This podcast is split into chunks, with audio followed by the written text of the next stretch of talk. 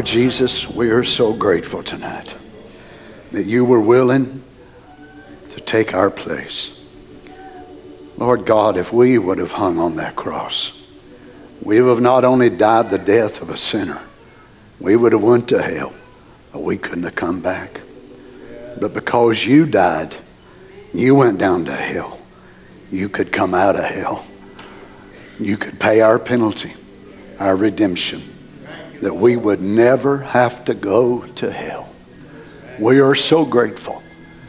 Lord God, I pray that you would help us that we will never get over the effect of what you did for us. We worship you tonight, Father. We love you. We've come that we can bring adoration to your name, that we can magnify you. Just to be in your courts, oh God, what a great, wonderful thing it is. Would you take your word tonight, Lord, and open our hearts to be the fertile ground that the seed word can fall upon it, to bring forth the harvest time crop. We love you, Lord. You see the needs of your people. Father, you see this prayer calls tonight, Lord, for Sister Janet Kennedy. You see the needs in her body, the requests that she has. In the name of Jesus, may the Spirit of God just minister to our sister, we pray. In Jesus' name. Amen. Aren't you happy to be a child of God? What a wonderful privilege to be gathered together in His presence. Turn with me, if you would, to the book of Revelation, chapter 12, verse 7. I greet each of you here tonight in the name of the Lord.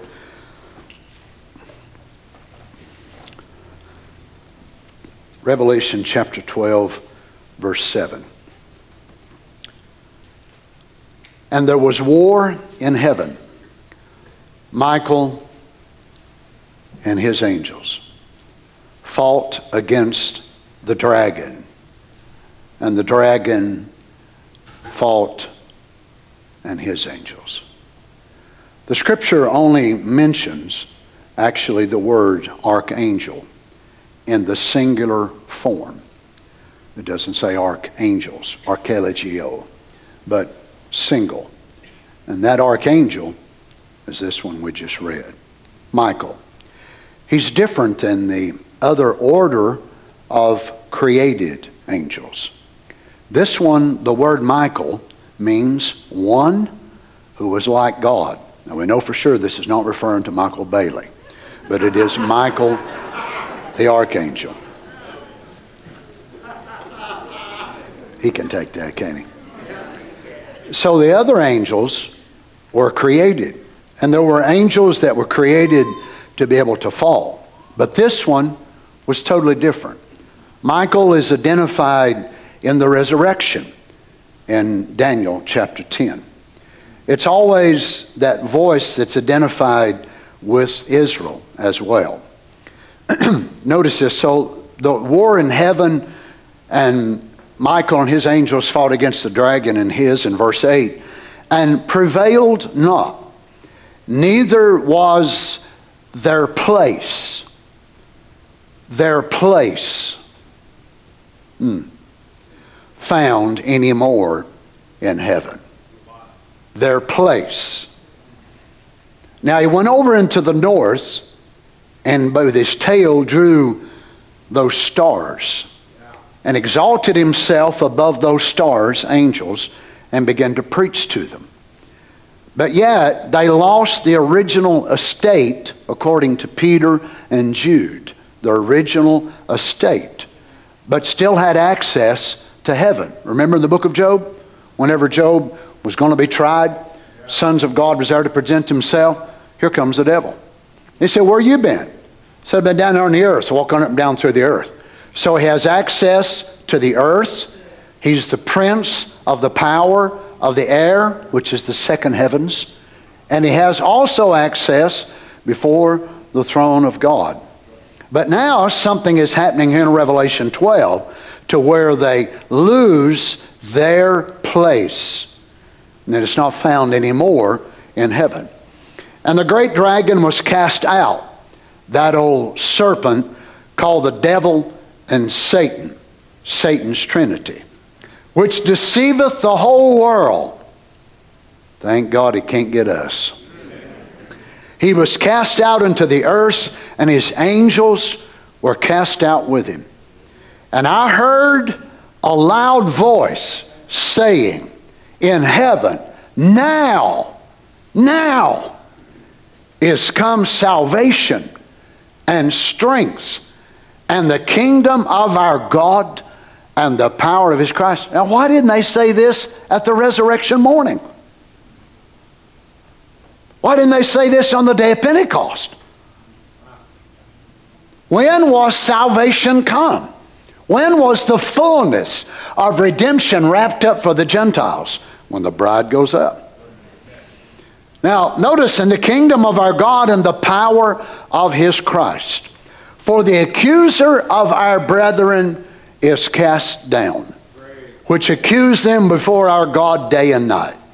And they overcome him by the blood of the Lamb and by the word of their testimony and they love not their lives unto the death. Now, here the bride goes up, the devil comes down, dispensational change, transition is made. Now, listen to this verse.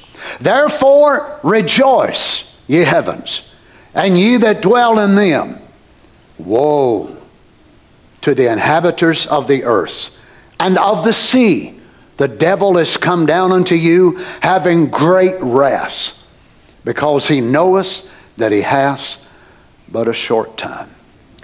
May the Lord bless his words. You may be seated.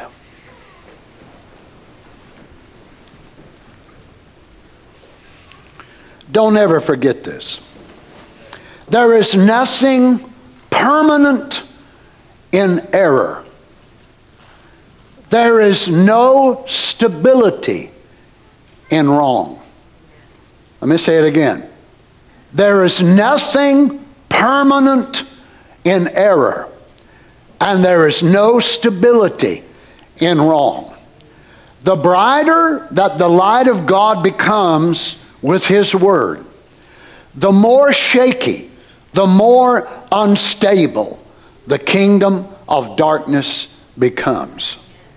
But when the light is taken from the earth, darkness has the opportunity to prevail. When the light of God is shining, manifesting God, manifesting His Word, the kingdom of hell actually becomes weakened by the power of God. Now, when you look at this that God is announcing in the book of Revelation, therefore rejoice, verse 12, ye heavens and ye that dwell in them, woe to the inhabitants of the earth and of the sea, for the devil is come down unto you having great wrath. But how is this possible? Now, it's not that this is the devil's first time to be on the earth, because we know he was in the Garden of Eden. Actually, the Bible tells us in the book of Ezekiel that thou hast been in the garden of God.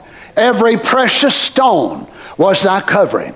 The sardas, the sardis rather, the topaz, the carbuncle, arrayed in beautiful garments, insomuch that they had great gems, lustrous, beautiful. And it was because of his beauty that he fell. So it was not his first time to be on the earth. In the days of Job, he walked upon the earth. In the days of the king in Ezekiel 28, he was in this king incarnate. But now he's come down in such a way that it has not been in 6,000 years. His wrath is so full that God has the voice to announce it. Woe to the inhabitants of the earth, for the devil, the enemy, the serpent, the dragon is come down among you. But what has brought this? What has changed that has allowed him to come in such a way? The sins of the people. You see, God is not, it's not that God is angry and God is mean and God is wanting to punish and devour and destroy. It's not God. It's not God that has brought this, but it is the sins and the wickedness of the people. Not only our nation, but the world. Let's look at Israel in a parallel to this, if you'd like to read with me here in Jeremiah chapter 15, verse 1. And the parallel is that Israel had got to such a time that the intercessory work of God's prophets which had stayed his judgment so many times. People don't understand uh, the, the multi aspect of a prophet coming to the earth.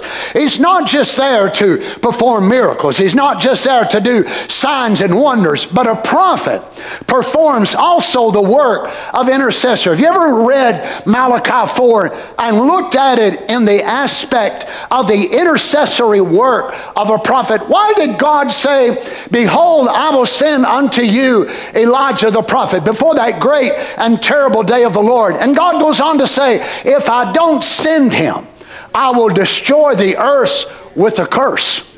Now, why would God put that in there? Because the office of a prophet was one of such intercessory power before the presence of God that it would hold back or delay the oncoming judgment of Almighty God.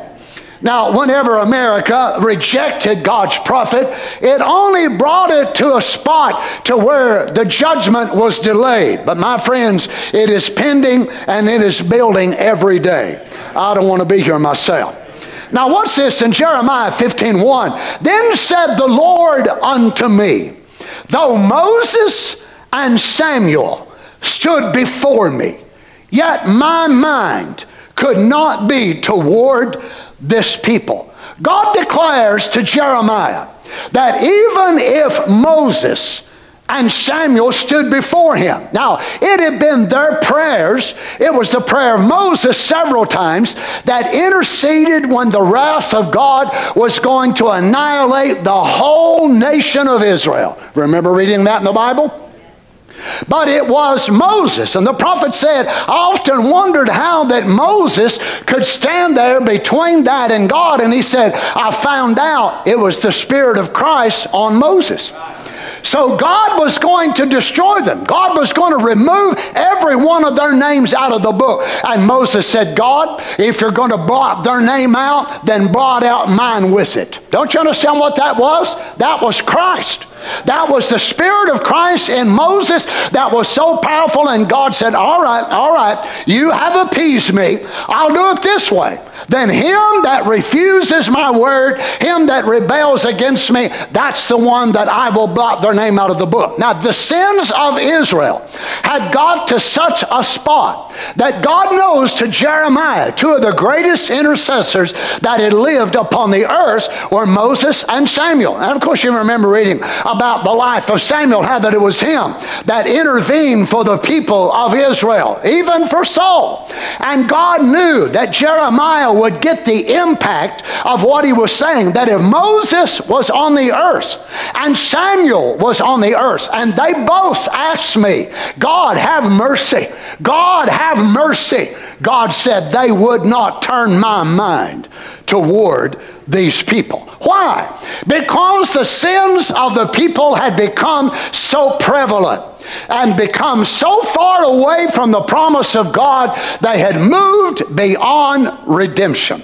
There was only one thing, and that was the pre tribulation period of Nebuchadnezzar the king.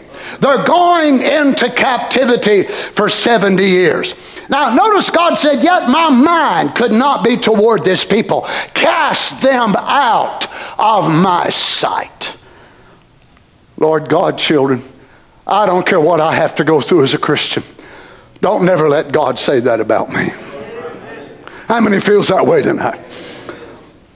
Can you imagine? It's as if though the children of Israel, uh, it's, it's, it's like God is addressing them there personally, and they are standing there with Jeremiah. But you know, God says Moses and Samuel were so eminent in my court and they had such ability to move me toward the people, I could not forgive them for their sake. It was Samuel at Mizpah and also at Ebenezer that God heard his petition and moved his heart toward his people. It was Moses. Notice here again in Ezekiel chapter 14, verse 14. Though these three men, Noah, Daniel, and Job, were in it, speaking about the land of Israel, though they should deliver but their own souls by their righteousness, saith the Lord God. Now, here once again, God compiles the same thing. Now, remember, Daniel and Ezekiel were contemporaries. So, here after the time of Jeremiah, now they've come back into the land, and it's a no, another different time. of fixing to come into the land of the prophecy of Ezekiel.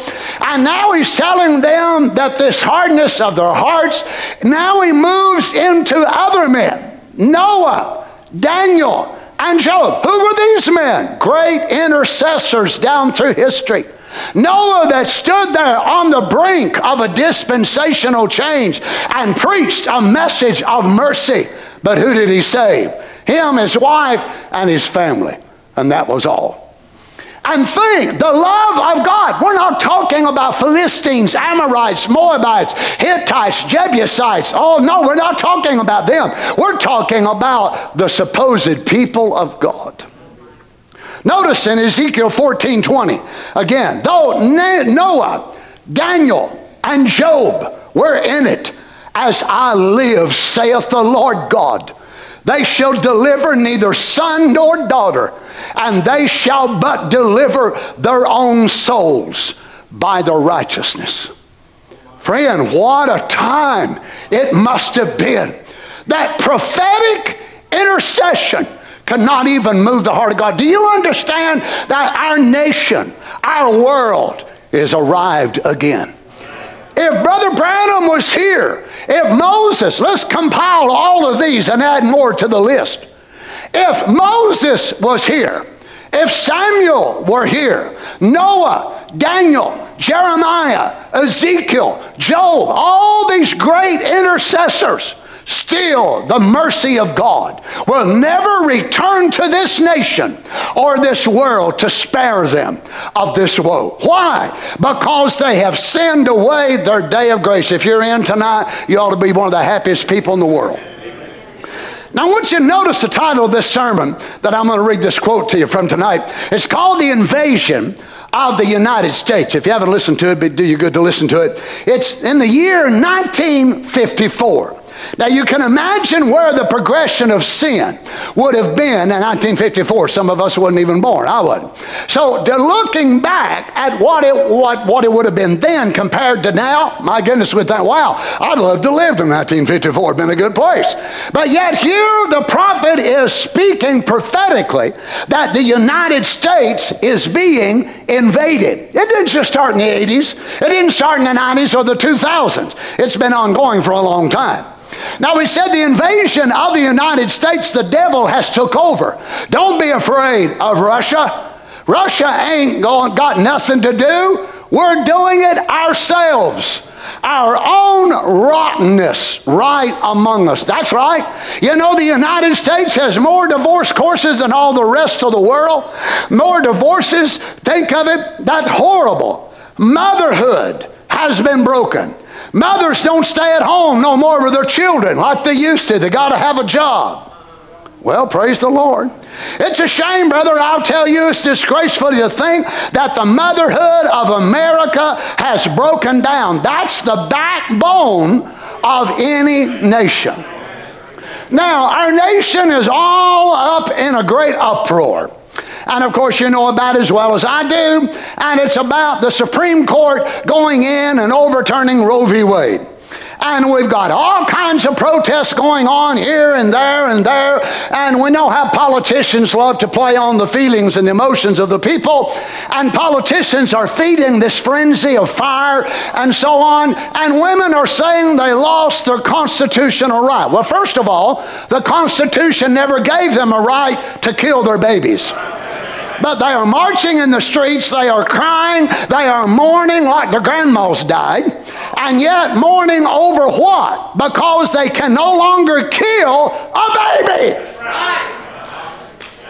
And they say, My right, my body, my this, my that. Don't you understand the mercy of God to our, our nation, America? How can God bless us when we're filled to the brim with a bunch of baby murderers? And it starts at the White House and works its way on down to many of our houses. Well, come on, women's rights this, women's rights that. If you think that tonight, I tell you, you need the Holy Ghost. Well, preach, Brother Donnie, I'm going to. That's right. Now you think here, Brother Branham talking about it, and of course, Brother Branham mentions abortion. Well, Brother Donnie, where do you stand on abortion? I'm glad you asked that. This is where I stand on abortion. When God told Jeremiah, I knew you before I formed you in your mother's womb. David said, In the secret part of my mother's womb, there he formed me. You may call it a bunch of jerking, twitching muscles if you wish to, but if you'll study and look at it, Carolyn, I saw on YouTube the other day a doctor that had performed performed 1,200 abortions. He was there before Congress explaining it, and it got converted. And he was talking about they would take the forceps and go in, and they would pull out an arm, and they would pull out a leg, and they would pull out another arm, and then pull out intestines, and then they would put this on the baby's skull and crush the baby's skull and pull it out. And once they got it all out, they had to take an inventory of everything in there to make sure they got it all out of the mother so she wouldn't die. Oh, yeah, spare her life and kill that baby. Well, I'll tell you, there's a way to avoid that baby. Don't have sex like a whore. Well, come on now. There's your right. Well, thank you, Jesus. They want to live like a bunch of prostitutes and live like the world, and then they wind up getting pregnant and they want to resolve it by murder. Oh, it ain't no wonder the judgment of God hangs over our nation. That's why, brother friend, the prophet of God said that he didn't even pray for it. Don't you understand how scary that is? If the prophet said when he was here, he didn't even pray for our nation no more, we have been decades without the intercessory prayer of a prophet of God to spare our nation. No wonder we don't feel at home in this world anymore. Wake up. Our home is hell. Our home is filled with murderers, perverts. Don't you understand why they will have no problem hunting down the foolish virgin and killing them? Don't you understand why they will have no problem in hunting down the 144,000 and their bodies will lay in, the, lay in the streets spiritually called Sodom and Egypt, which is Jerusalem, and they'll be able to see it around the world by television and streaming services, and they will hate them so much their bodies will lay in the street for them three and a half days, and they will send gifts to one another, the Bible says, all around the world, from Europe to Africa to wherever that's left on the earth they will send gifts to one another because them two prophets that tormented them's dead. And they'll be so happy, but they won't be too happy when they're looking on their TV and they're streaming CNN or MSNBC, and all of a sudden Moses jumps up and Elijah jumps up. Hallelujah! Oh Lord, here he is again.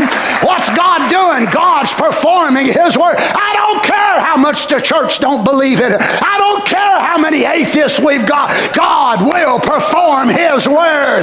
Hell won't stop it. The church won't stop it. The world won't stop it. The left won't stop it. The right won't stop it. Nobody will stop our God. He is God and he will fulfill his word.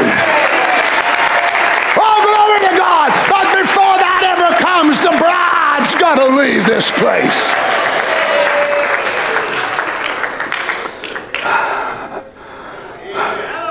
Listen to this hidden life in 1955. The backbone of every nation is its morals. It's morals. We have got so many different genders now.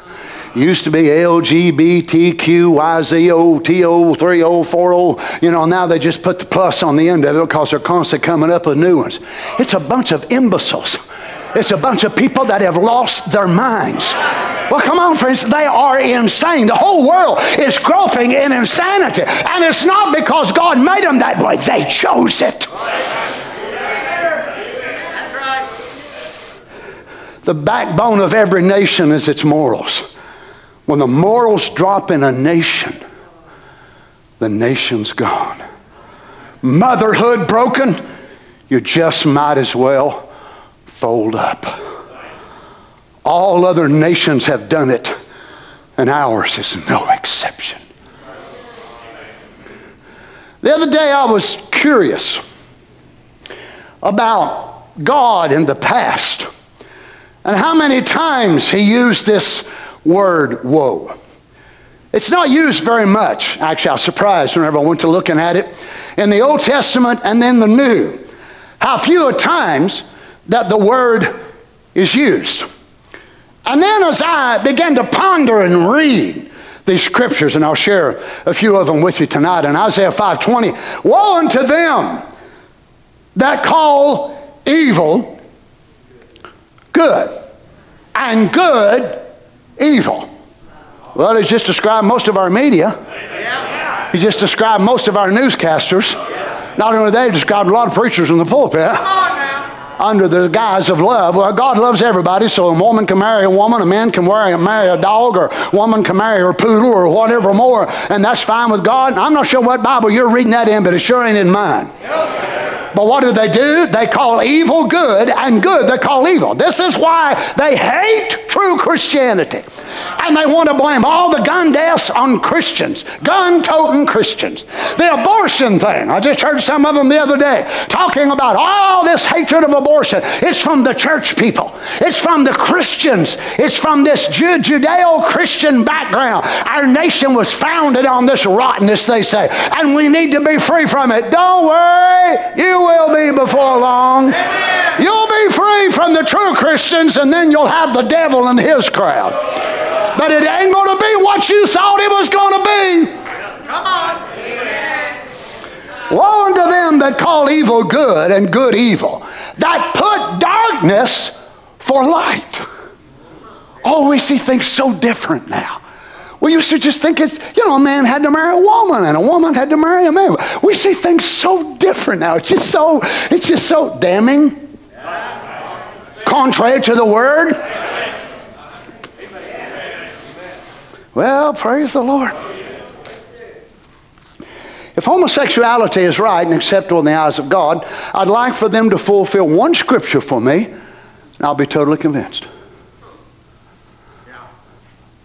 Go into the earth, multiply, and replenish.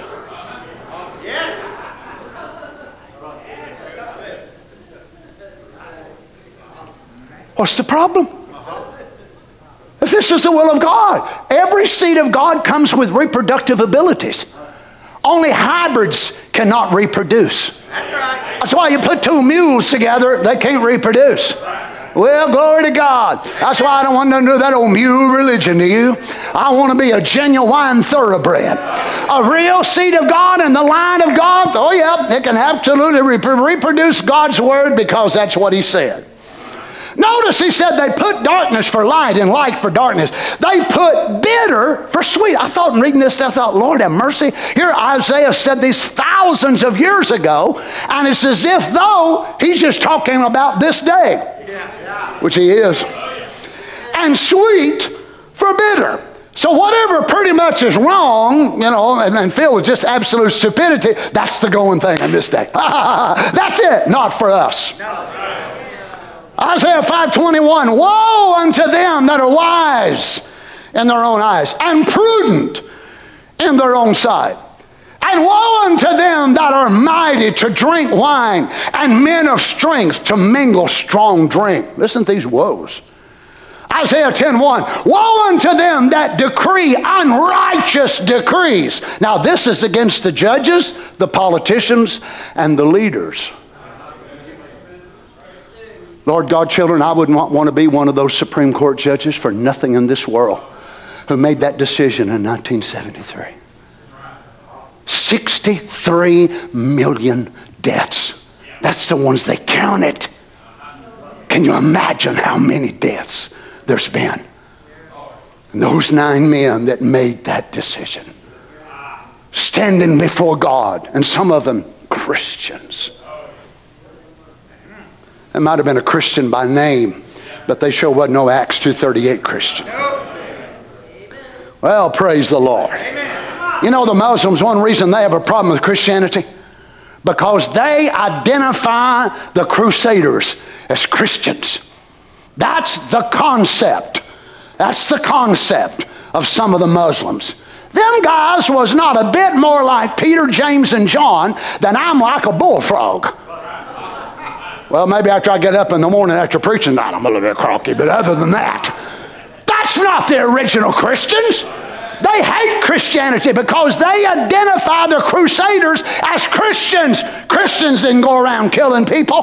Christians did not go around beheading people. Come on, somebody. It was not them. The real children of God in then dispensations, you didn't find them going around and cutting people to pieces with swords. It was that old whore church under the name of the church. True Christianity forgive their enemies. True Christianity prayed for those that despitefully use them. Not that bunch that went around murdering and killing. Mm. Woe unto them that decree unrighteous decrees. And that write, write grievousness which they have prescribed. So they pass the laws, they put it into law, and then they write it and say, You got to obey it. Because we are the main men, we're the bosses. And we pass the laws and we tell you what to do. And if you don't do it, we'll throw you in jail. Well, throw us in jail. God can still tear down jails. We'll build another and throw you in it. Can tear it down too. We'll throw you in the dungeon. Oh, my God specializes in dungeon visits. All you got to do is ask Daniel. You see, the people, this is what brought the woe. Lord, children, is it any wonder the judgment of God hangs over our world? Notice this Isaiah 10 2 to turn aside the needy from judgment, to take away the right from the poor of my people, that widows may be their prey, that they may rob the fatherless. So, you know what some of our left leaning companies are going to do now? Just to make sure all these women can still kill their babies, Disney, MGM, many of the great, great companies, Google, and you know, many of the rest of them, they're going to start now giving them vouchers so say they live in the, Tennessee, in the state of Tennessee and they, our laws go into action where they can't do it. Well, these companies are going to start making a way and they'll pay for you to fly to Seattle or they'll pay for you to fly to California. And we've got hungry people on the street. We've got people that ain't even got a house to live in, homeless people, and they will know, why won't we take some of our money and take care of the poor? But we want to take our money and kill the innocent. Oh, you say, Brother Donnie, you shouldn't say nothing about that. I should. The innocent needs somebody to cry out for them. The innocent needs somebody to say it's wrong, it's death, it's murder. Like my voice rings through eternity, that I gave my voice against this work of hell. Anybody else listening?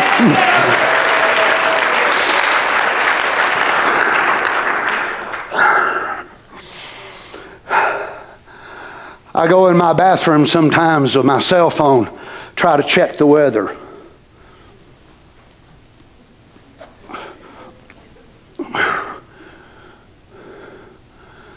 And I'll tell Carol and say, I am so grateful that NASA was able to send a rover to Mars. And they can communicate with that rover. This new telescope that they just sent out into space, it is now one million miles from the Earth. One million. One million. They can communicate, they can tell it to do this and do that, and they can't even make a cell phone that you can pick up. Come on. And I read this week where they're wanting to make a nuclear reactor and put it on the moon. Our nation, our world is run by a bunch of insane people. We ain't got enough insane institutions to store them all. We'd have to start at the White House with the man in the top and work our way from him on down. If they put everybody in there that's out of their mind, there wouldn't be enough well people to take care of them. Oh, but friends, every getting closer to that time when the Lord Jesus said, I can't take it no more. It's not a fit place for my bride to live in. Come on home, sweetheart. Come on out of that mess.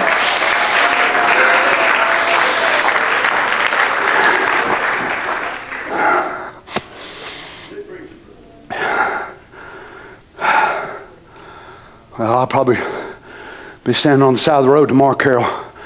I will work for food. I'll be thrown out of here as sure as the world. It hit me one day this week. I thought, dear God, I have been pastoring. This is my 40th year as a pastor.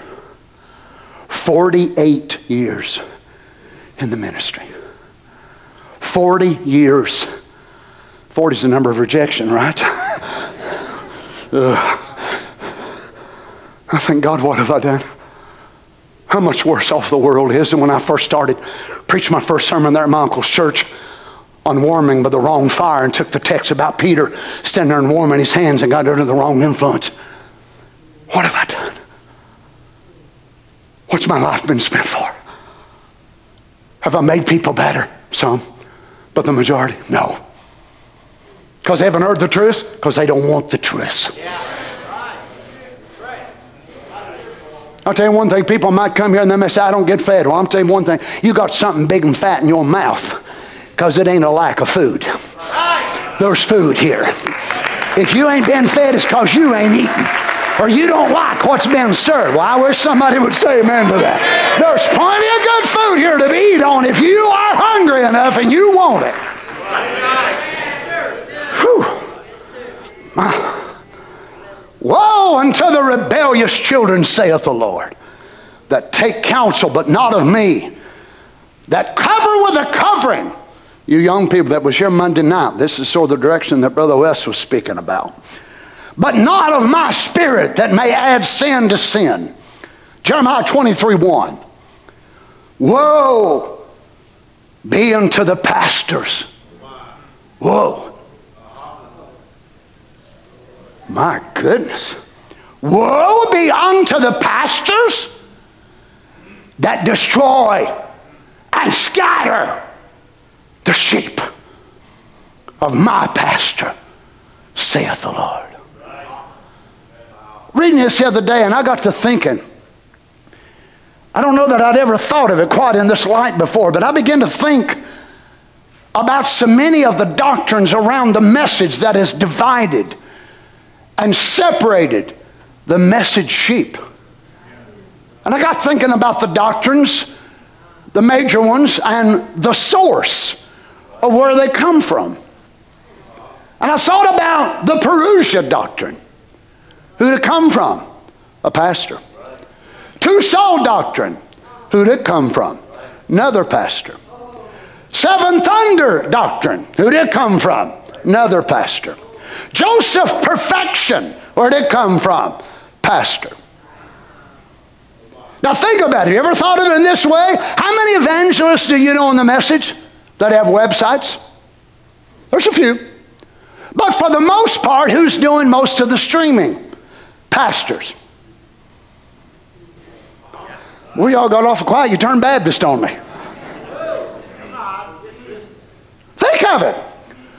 Who is responsible for sowing so much discord, doctrinal discourse among the message people? A bunch of pastors that ain't nothing but kingdom builders. And it ain't the kingdom of God. They're trying to build us their own little kingdom. Well, you got quiet on me. That's all right. I'm going to preach it anyhow.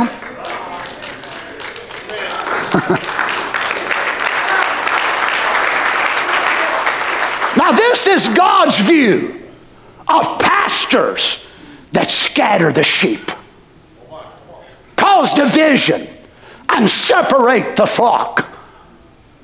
God don't say, bless you, bless you, bless you, bless you. But God says, woe. Can you imagine God saying the same thing to pastors who separate the flock and divide the flock, whether it's doctrinally or whatever point that it is? And God would say the same thing to them as women who abort their babies?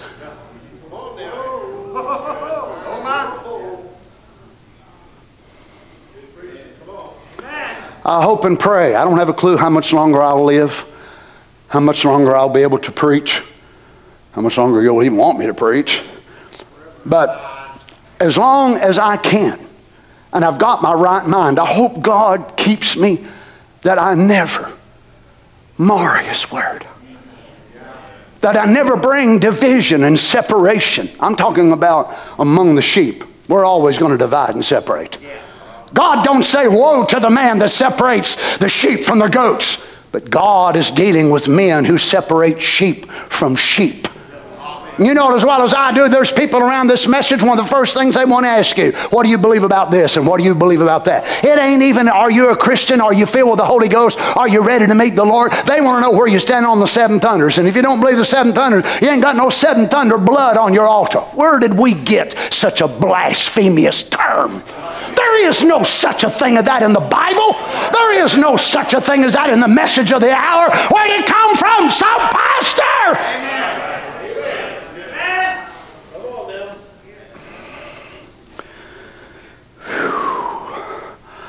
I always thought when I got to be an old man, I'd wind up being so soft and easy going. Grandpa. I get up here, I get to feeling young again, though. I don't feel 65.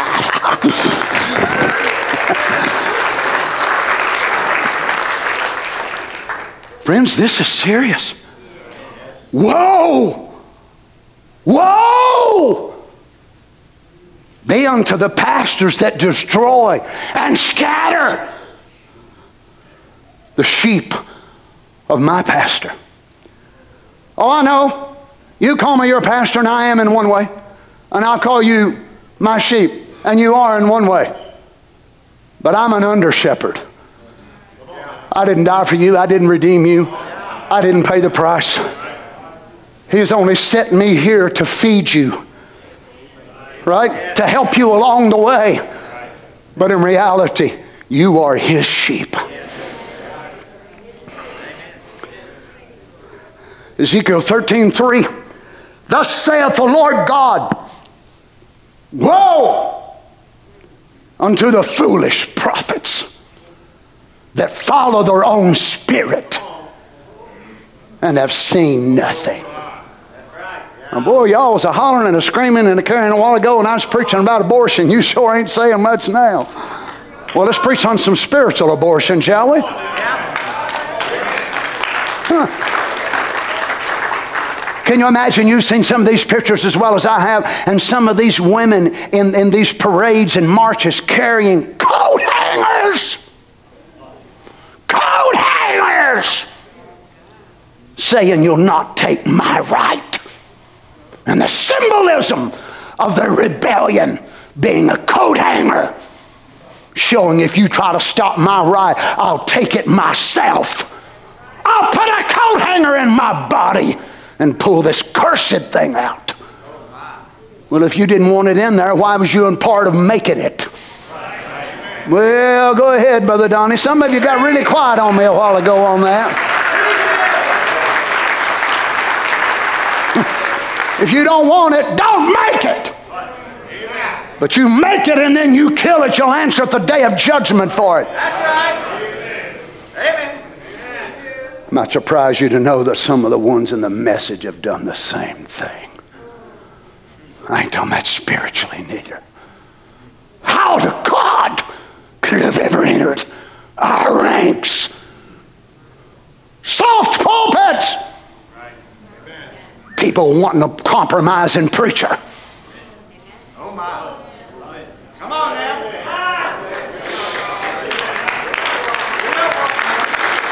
Oh my. Let me hurry before you stone me. Habakkuk 2:12. Woe to him that buildeth a town with blood and establisheth a city by iniquity. It's almost, it's, it's almost unfathomable for me to believe. One of the most gay cities in the entire world is in Israel. Accepted as one of the great gay capitals of the world. Built on filth, iniquity. Well, praise the Lord. Revelation 8:13 and I beheld and heard an angel flying through the midst of heaven saying with a loud voice, Woe, woe, woe to the inhabitants of the earth by reason of the other voices of the trumpet of the three angels which are yet to sound. You see, when the nation itself and the world gets to such a spot that the judgment of God, and what's amazing to me is when you look at this in the Ezekiel, also in the prophecy of Jeremiah and of Daniel, and those who forecasted of the things that God would do to Israel as a nation, he never even said this that the devil's come down among them. And the devastation and the judgment that they experienced was horrific. But now the judgment will be so horrible because Satan knows he is so mad. The bride's gone up and he ain't got but three and a half years, 1,260 days left until prison time. Now, what do you think if they turn out? Just, just a few days ago, two men were arrested with enough pills laced with fentanyl to destroy millions of American lives. This year, over 100,000 have already overdosed because of fentanyl. And in a few days, a left leaning liberal judge that ain't got enough sense to judge between an orange and an apple let them right back out on the street in a few days. This is your America? This is the America our men died for. This is the America that our service people gave their lives for. And we've got these liberal judges that's got more authority and power than, than, than they need to have, and they ain't got enough sense to know how to control it. Come on, saints. Can't you see the judgment of God is hanging right above it? If we was ever sincere in our life, we need to be now. Oh my goodness, pray for your family. Pray for your loved ones. Do everything you can by the Spirit of God that God can get them in before we leave this place.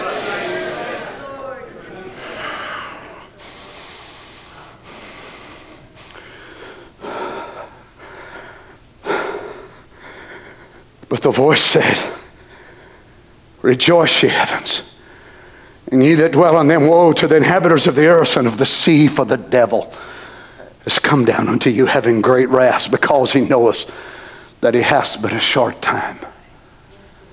So, what do you figure these people that belong to the gangs and the mafia and drug smugglers and all that, and they live in these, um, you know, places where they're pretty much going to let them do? You think it bothers them?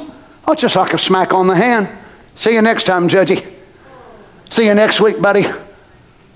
Premeditated murder. Fixing to sell them pills on the street. Well, praise the Lord. And they want to confiscate your shotgun.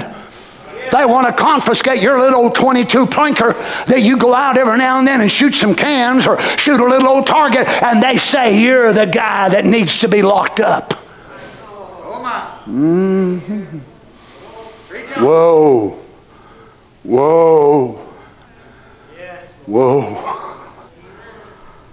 What a woe it will be when the world will have the devil among them. No mercy on the nations. With all the mischief, all the anger, and he breathes out nothing but ruination and destruction. And no blood of Jesus. I don't know if you understand it or not. When Brother Branham saw that about, about the blood of Jesus when he was in the cafe there in Ohio, and he saw the blood of Jesus like a bumper over the earth. He was questioning God, God, my, my little Sarah have to live in this, my little Joseph, my little Rebecca. God, why don't you wipe it off? And he saw sins coming up and hitting the Lord Jesus in the face. And he went, oh, oh. And he said, oh Lord, is that the sins of the world? He said, no, them's yours. He said, Lord, I'm so sorry, I'm so sorry. And he took the blood out of his side and wrote over on his book, pardoned, forgiven, you know, throw him, he threw him in the sea of forgiveness. Oh, thank you, Lord, thank you, Lord. He said, I forgive you for yours. You're condemning her for hers. The Lord taught him a great lesson, didn't he? But he saw why the judgment of God could not be released on this nation, this world as a whole. The blood of Jesus is over it. But when his sweetheart leaves, you see, why don't God kill every one of us? Because most of us ain't been too awful good ourselves. I'm talking about after you got saved. I mean, you was a rascal before you got saved. Why can't he do it? Because we do not have a judge on the throne. Amen. We have a lawyer. Our lawyer. We do not have a prosecuting attorney. We have our defense lawyer. And he says, they done this, and they done this, and they done this. That's the accuser, the prosecuting attorney on the other side. But our defense lawyer says, Father, forgive them. They don't know what they're doing. Father, forgive them. They don't know what they're doing. And he comes back and said, I got Adam. I done this, and I, I killed him, and I done that. And then our defense attorney said, But I raised him from the dead when I got up. I got Abraham to lie, but he said, I brought him with me out of paradise. I caused Isaac to do this, and I done that, and I done this. And he said, I forgive them all and raised them right up into paradise. And I've done this to your people, and I talked them into doing this. And he said, They asked me, and I forgive every one of them. They repented. Amen. So we don't have a judge. But when he changes clothes and he walks out,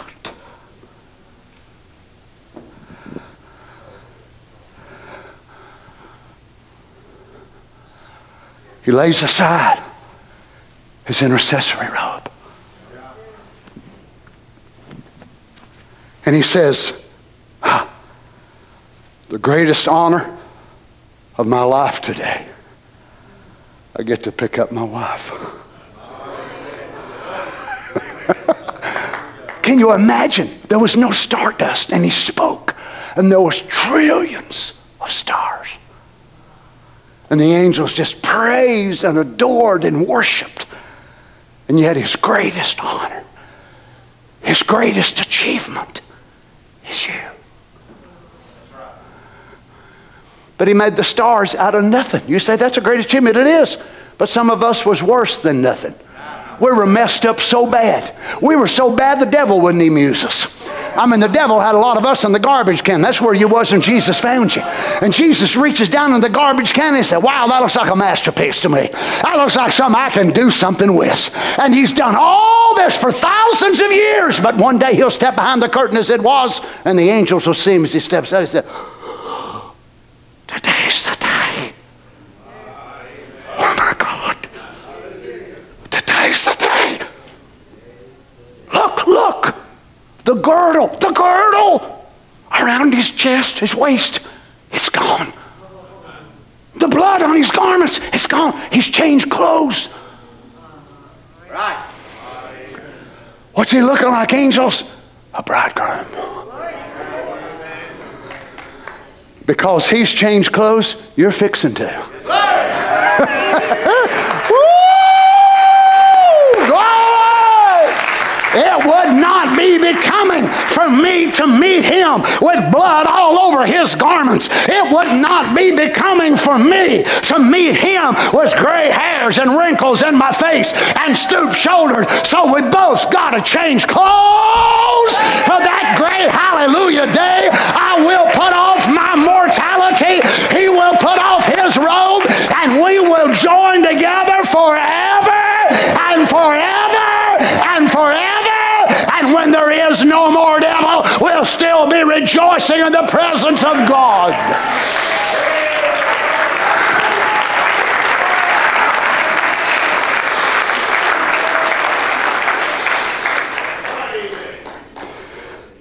You say, why do you act like that? Because at one time, these woes were on me, but not no more. These woes ain't on me. Brother Donnie, don't you fear hell? I have not feared hell in decades. I used to. Oh, when I was in Pentecost, I still feared it because I did not believe in eternal security, Brother Larry. You remember how we believed back there? And I felt like I could, you know, go to church and I could preach and I could do this and that and the other, and I could somehow mess up, and my ignorant choice would override the program of God. I'm so glad I come to the truth. Oh, that don't make me want to sin. It makes me want to live closer to Jesus. If predestination convinces you you can do wrong, you ain't got the right understanding of predestination.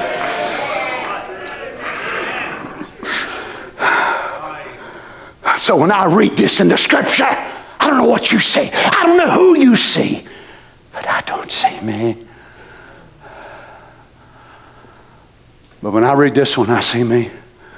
This we say unto you by the word of the Lord, that we which are alive and remain shall be changed. We shall be caught up in a moment, in the twinkling of an eye, and we shall be changed. For the dead in Christ shall rise first, and we which are alive and remain are going to be changed by the power of God. I was a woe, now I'm a wonderful. What? Wow, wasn't that good? Man, alive! Oh, I was a woe, and now I'm a wonderful. I was pitiful, now I'm awesome. I was to blame, now I'm forgiven. I was unpure, but now I'm holy. I was foul, filled with darkness and corruption, and now I'm a son of God. I was going to the kingdom of hell, but now I'm heaven bound. I was blind, but now I see. I was in darkness, but now I'm in light. Don't say woe to me. Say wonderful. Wonderful.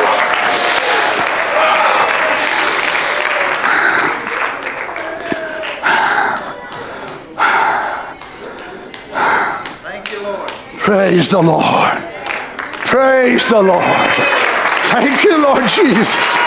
Thank you, Lord Jesus.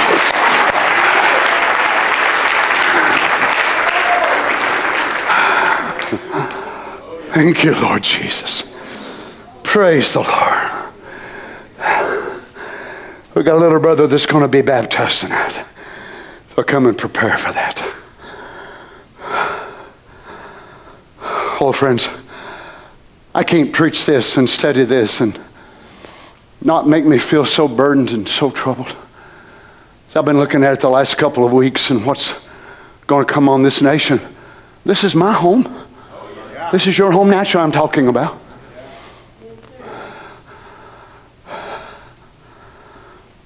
I can't preach it and say, well, I'm glad. Let's God burn them up. There'd be something wrong with my heart if I did that. But I realize she's turned it down over and over again. God sent Elijah. He knew everybody wouldn't hear Elijah. So then he sent him an angel from Sodom. Two of them.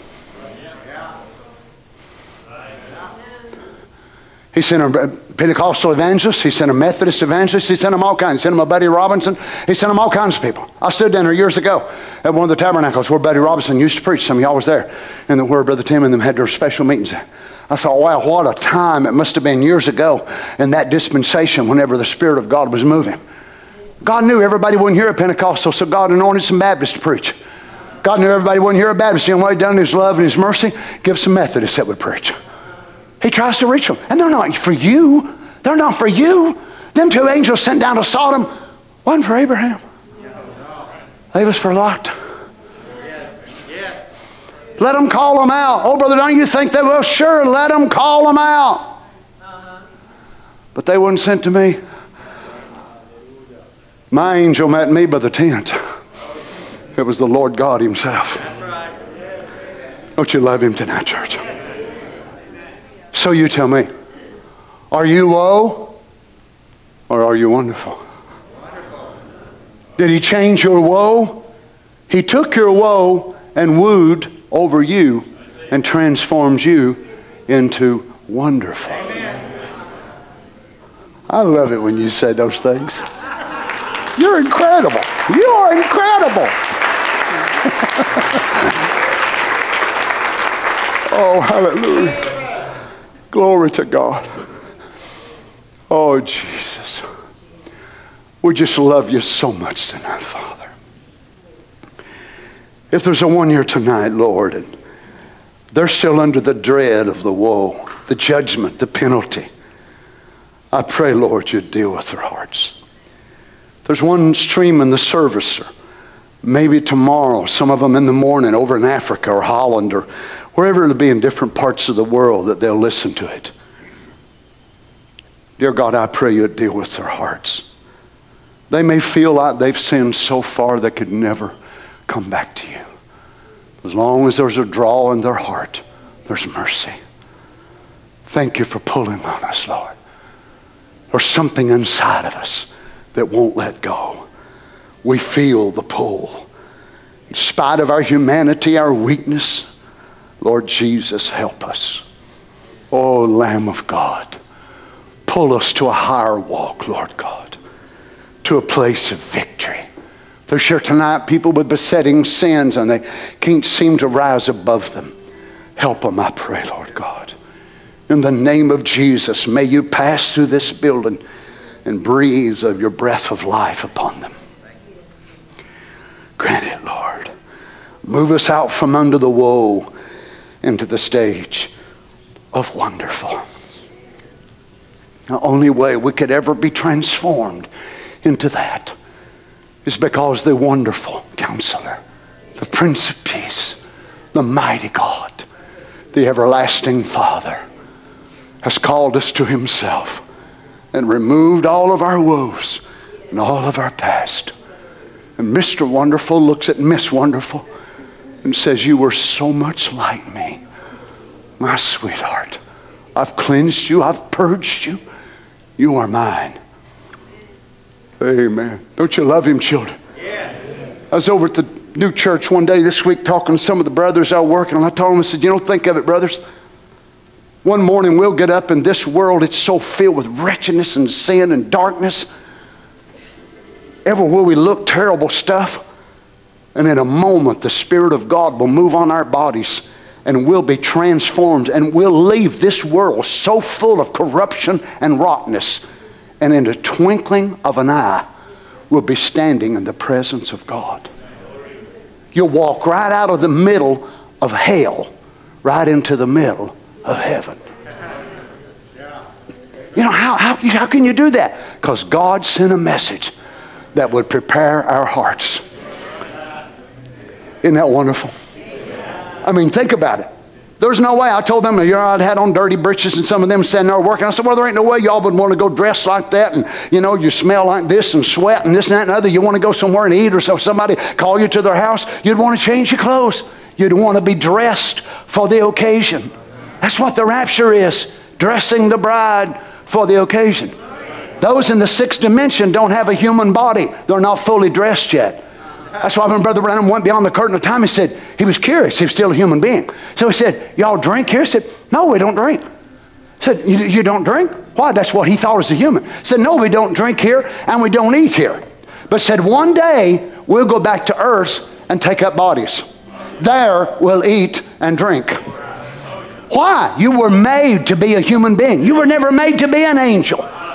So what will they do? They'll put their clothes on out of the sixth dimension. The theophany will step in a glorified body. takes three to make a perfection. You'll be here, and he said, if you are here, therefore, if you have died and entered into the theophany, what happens? You bring the theophany, you bring the theophany to the earth to pick up the redeemed body. Then if you are here, you take the redeemed body to meet the theophany. I want you to notice how he words that, who the you is.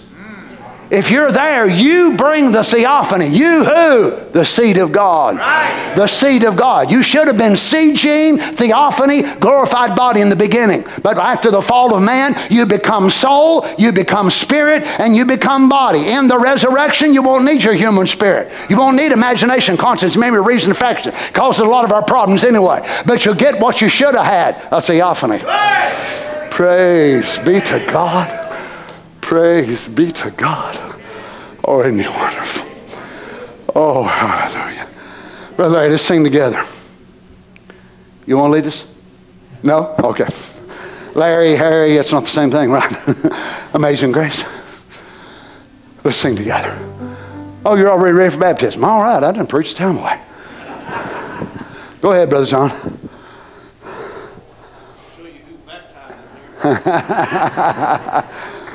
Praise the Lord.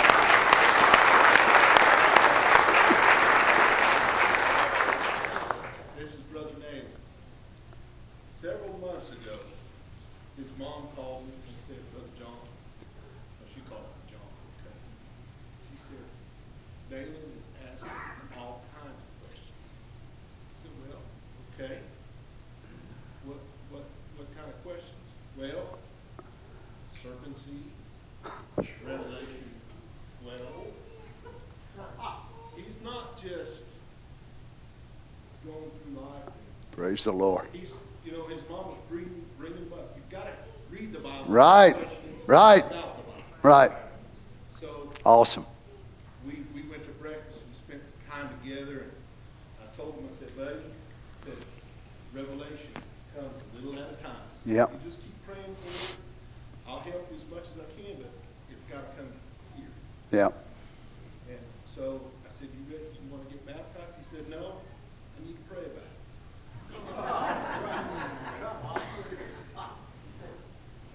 God working Yeah. in simplicity. Yes. Thank you, Lord. Faithful child. Thank you, Lord. Tonight, I I went back and talked to him. I said, Bailey, you ready? He said, yeah. He said, the devil's been bothering. Tell me I didn't have that spark. I said, buddy,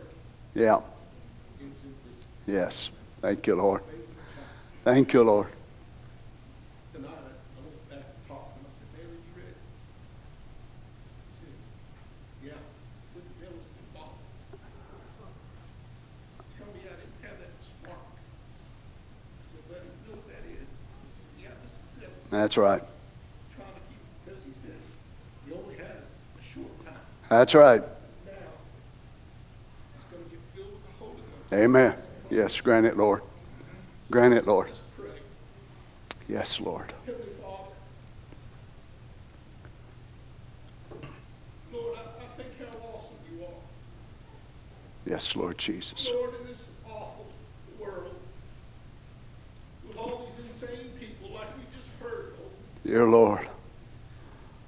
all these people, Lord, wanting to abort babies Dear God. set drug dealers free and, and just the, the most insane thing.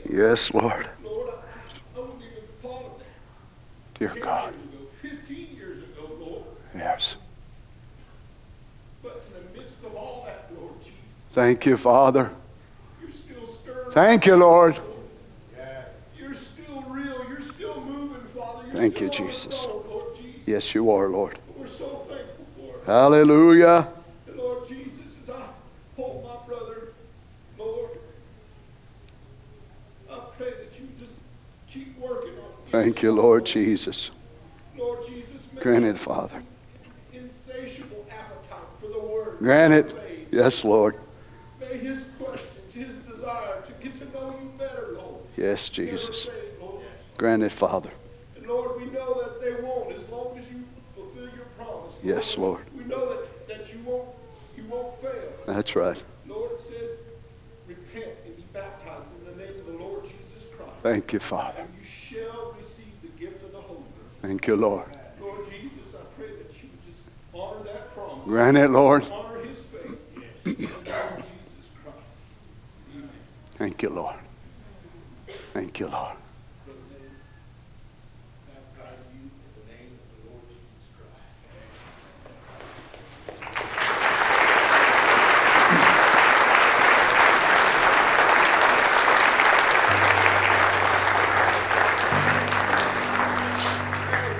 From we to wonderful. We, W E E. Oh, you say they're too young to know that, are they? You got eight and nine, ten year olds talking about murder, doing all the things that they fill their minds with, all these crazy video games. Where you figure they get all this stuff out of killing people? Many of them start on them video games. They start on shooting this and shooting that, and then they go to shooting human beings. It gets in their spirit, fills up with all this stuff. That's why the prophet said, we'll get into it, about these woes and things that's coming upon the earth. He said, they'll see creatures that'll come on the earth. Their wings will be miles wide. They'll see gigantic birds coming on the earth and all these creatures. But he said it'll only be in their imaginary makeup.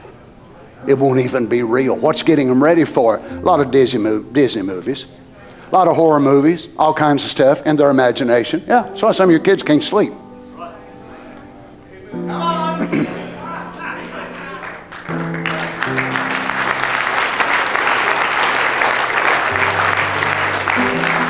Hallelujah. All right, I'm going to hush. Let me say, thank God. Believe it or not, I love you. I love you with all of my heart. I'm going to do my best as long as I have breath and strength in life to keep any of you from going to hell. If you go, you're going to go over the top of a screaming, hollering, crying, praying, studying pastor. If you go to hell coming here, you're going to fight your way. Ain't that right, parents? If they go to hell, they're going to fight over praying mamas and daddies. Ain't that right, church? We're going to fight over praying church members. We ain't going to let you go easy. Sing together. Amazing grace. Can't we thank God for it tonight? He took you out of the prophecies of the woes and made you acceptable in His sight. Amazing